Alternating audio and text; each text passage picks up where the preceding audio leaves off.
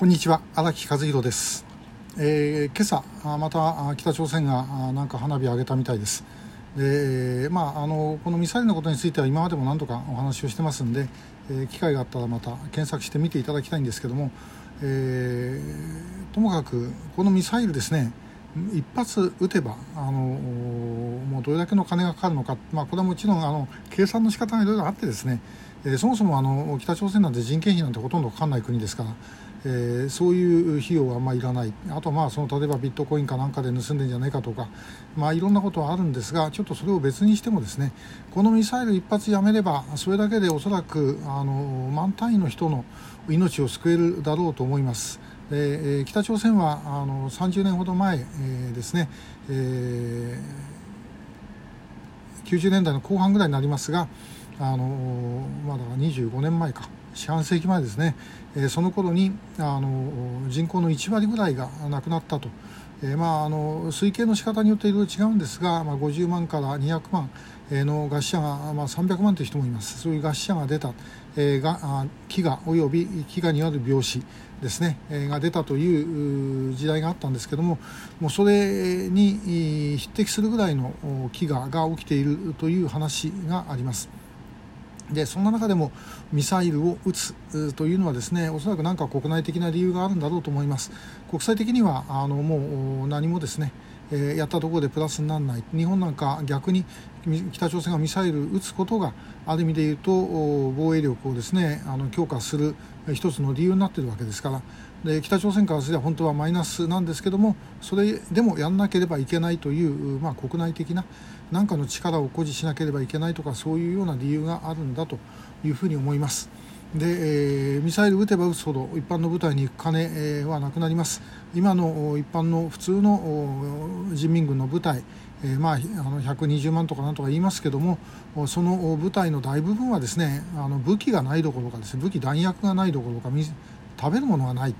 という状態です。で、え、もうその状態なんで戦争なんかできるわけがありません。で、えーまあ、あのその四半世紀前の苦難の行軍っていうんですけどねこの時期の頃、まあ、脱足者の人たちがよく言ってました。北朝鮮の一般の人はもう一刻も早く戦争してもらいたいと思っていると、えー、戦争して勝てば南のものが取れるし負ければ今の体制が倒れると、まあ、どっちにしてもこれ以上悪くならない、えー、このままでいくともうみんなあの餓死してしまうというふうに思っていた。あということがあるんだそうです。ですから、まあ、あのそういう意味ではですね私たちはここでもうちょっと冷静に見ておいた方がいいのではないだろうかと思います。で、えー、まあ、あのこのミサイルの発射をですね、えー、どうやって止めるかここで国際国国際機関の決議とか、まあ、そんなことは全然あのおそらく相手にしないと思います。国内的なことだから。脅かすしかないですね、えー、もうもしあのミサイル変なとこ撃ったらばお前ら火の海にしてやるぞということだけが北朝鮮の政策を変えることにつながると思います。えーね、ミサイルやめたら援助してやるよってこれアメリカずっとそれやってたんですね。で結局成功しなかったです、えー、そういう国じゃありません。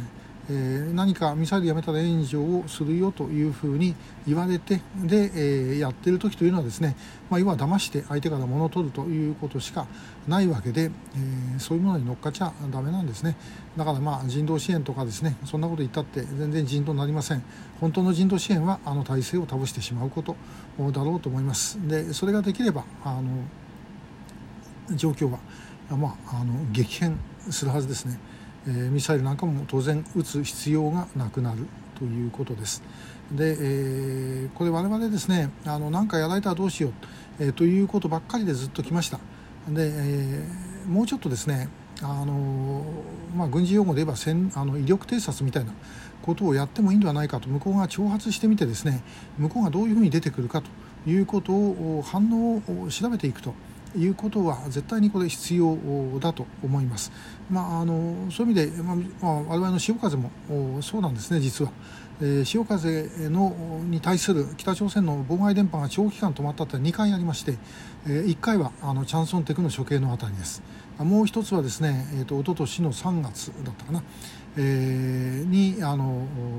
3か月ぐらいじゃあ 1, 1ヶ月ぐらいですね。1ヶ月近くあの妨害が止まることはあるんですけども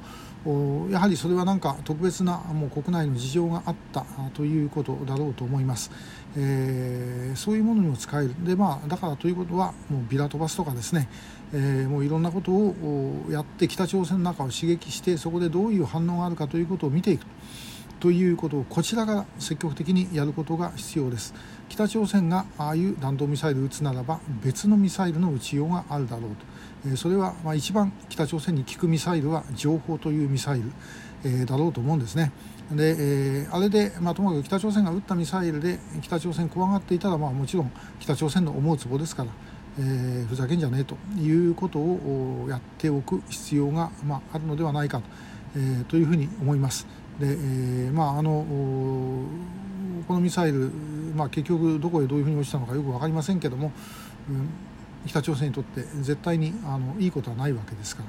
えー、我々それを何とかして思いやらしてしまう必要があるのではないだろうかと思う次第です。今日もありがとうございました。